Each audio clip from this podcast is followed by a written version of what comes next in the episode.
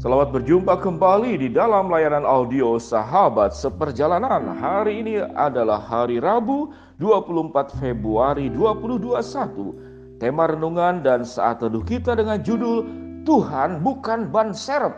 Tuhan bukan ban serep. Firman Tuhan terambil dalam 1 Korintus 8 ayat yang ke-6. Demikian bunyi firman Tuhan.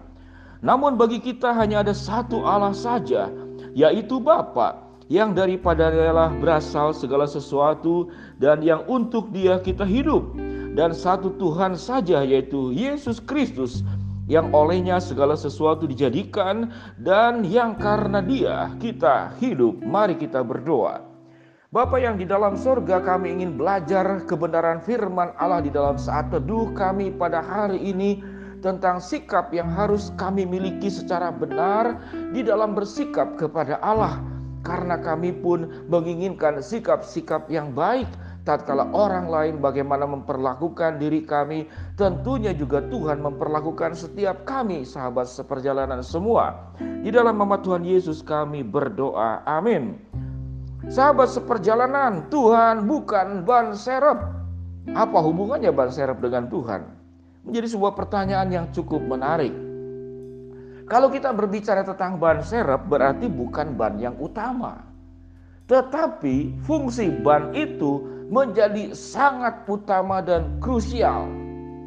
Jadi bagaimana kita belajar tentang yang utama tapi juga di, dia adalah sebagai yang utama. Ban serep itu memang tidak dibutuhkan pada saat segala sesuatu kehidupan ini berjalan normal. Sebagaimana Anda punya kendaraan tentu harus mobil ya kalau ban serep itu yang roda dua itu Vespa biasanya ada. Jadi tatkala kita normal-normal saja hidup berjalan dengan baik, semuanya berjalan seperti sesuai perencanaan kita, tidak ada problem, tidak ada kesulitan, tidak ada badai, tidak ada kegelapan, tidak ada lembah, tidak ada jurang, lancar-lancar saja. Ban serep menjadi terlupakan dalam hidup kita. Sahabat seperjalanan yang dikasih Tuhan.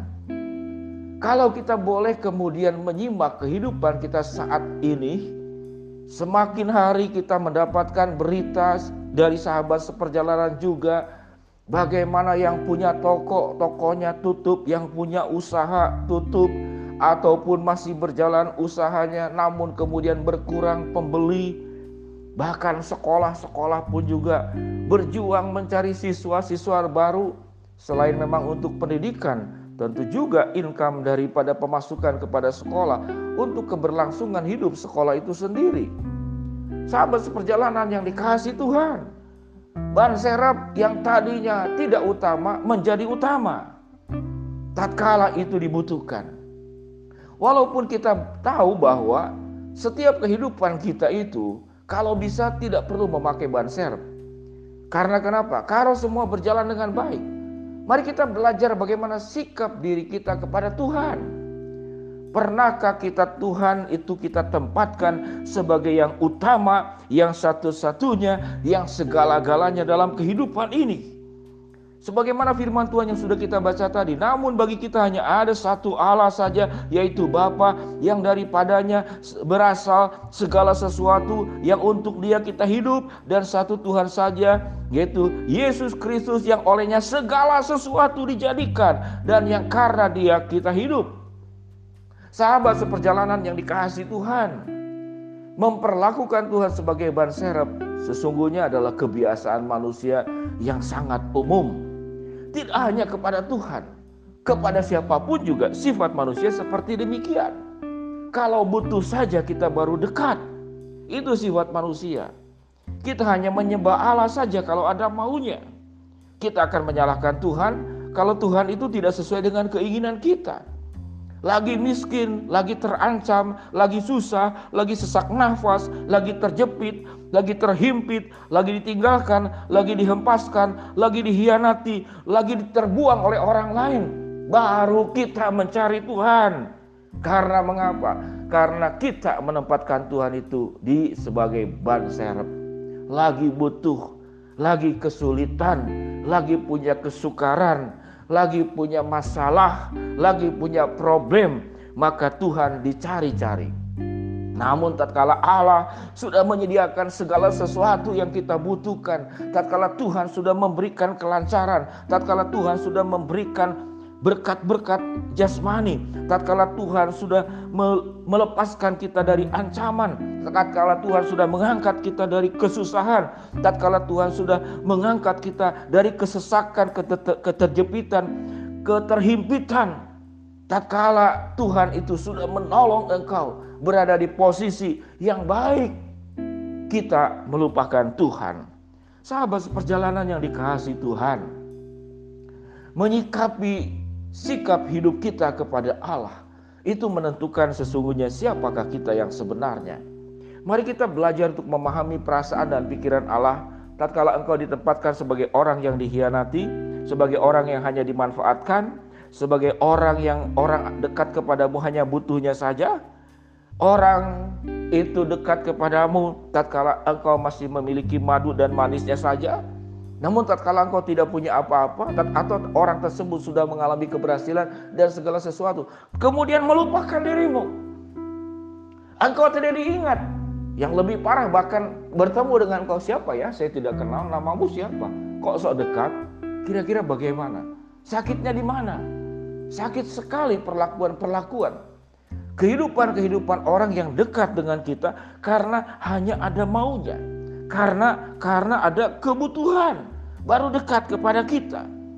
Pada akhirnya kehidupan ini dinilai menjadi pribadi yang baik, pribadi yang berkualitas.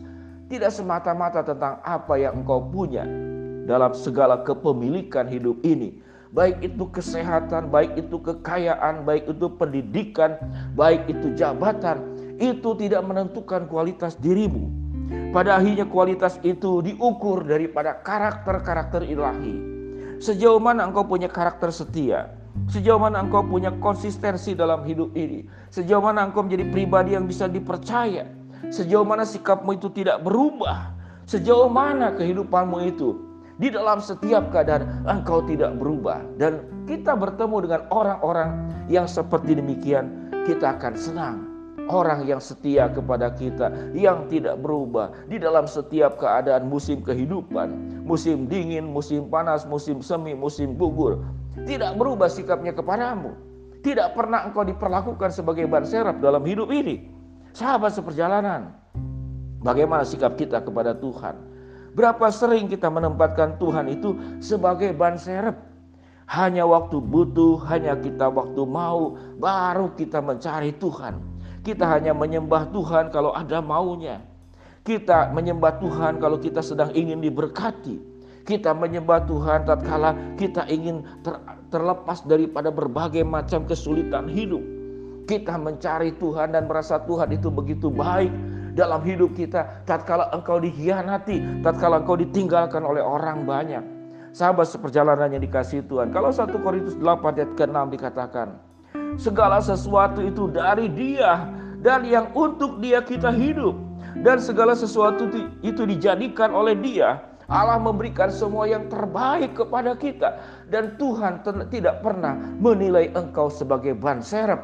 Di hadapan Tuhan, di mata Tuhan, engkau itu mulia, engkau itu biji matanya Tuhan. Menurut namamu dituliskan di dalam jemarinya Tuhan, di dalam telapak tangannya Tuhan. Mari kita belajar untuk tidak menempatkan Tuhan sebagai ban serep dalam hidupmu, namun sebagai yang utama dan segala-galanya dalam kehidupanmu. Mari kita berdoa. Bapa yang di dalam sorga hambamu berdoa buat sahabat seperjalanan yang sedang sakit, di rumah sakit maupun di rumah. Tuhan jamah, Tuhan sembuhkan. Buat sahabat seperjalanan yang sedang menghadapi rintangan, kesulitan, problem, dan masalah dalam kehidupan ini. Tuhan bukakan jalan. Buat sahabat seperjalanan yang sedang berharap memohon sesuatu kepada engkau. Tuhan akan kabulkan sesuai dengan waktu dan rencanamu. Di dalam nama Tuhan Yesus kami berdoa. Amin. Shalom sahabat seperjalanan. Jangan jadikan Tuhan sebagai ban serep. Karena Tuhan telah mengutamakan engkau di dalam segala-galanya. Kalau segala sesuatu berasal dari Tuhan, dijadikan oleh Tuhan, biarlah penyembahanmu, kesetiaanmu, hatimu hanya kepada Allah dan tidak berubah. Mensyukuri segala anugerahnya yang terjadi dalam setiap kehidupan kita. Shalom, Tuhan memberkati kita semua. Amin.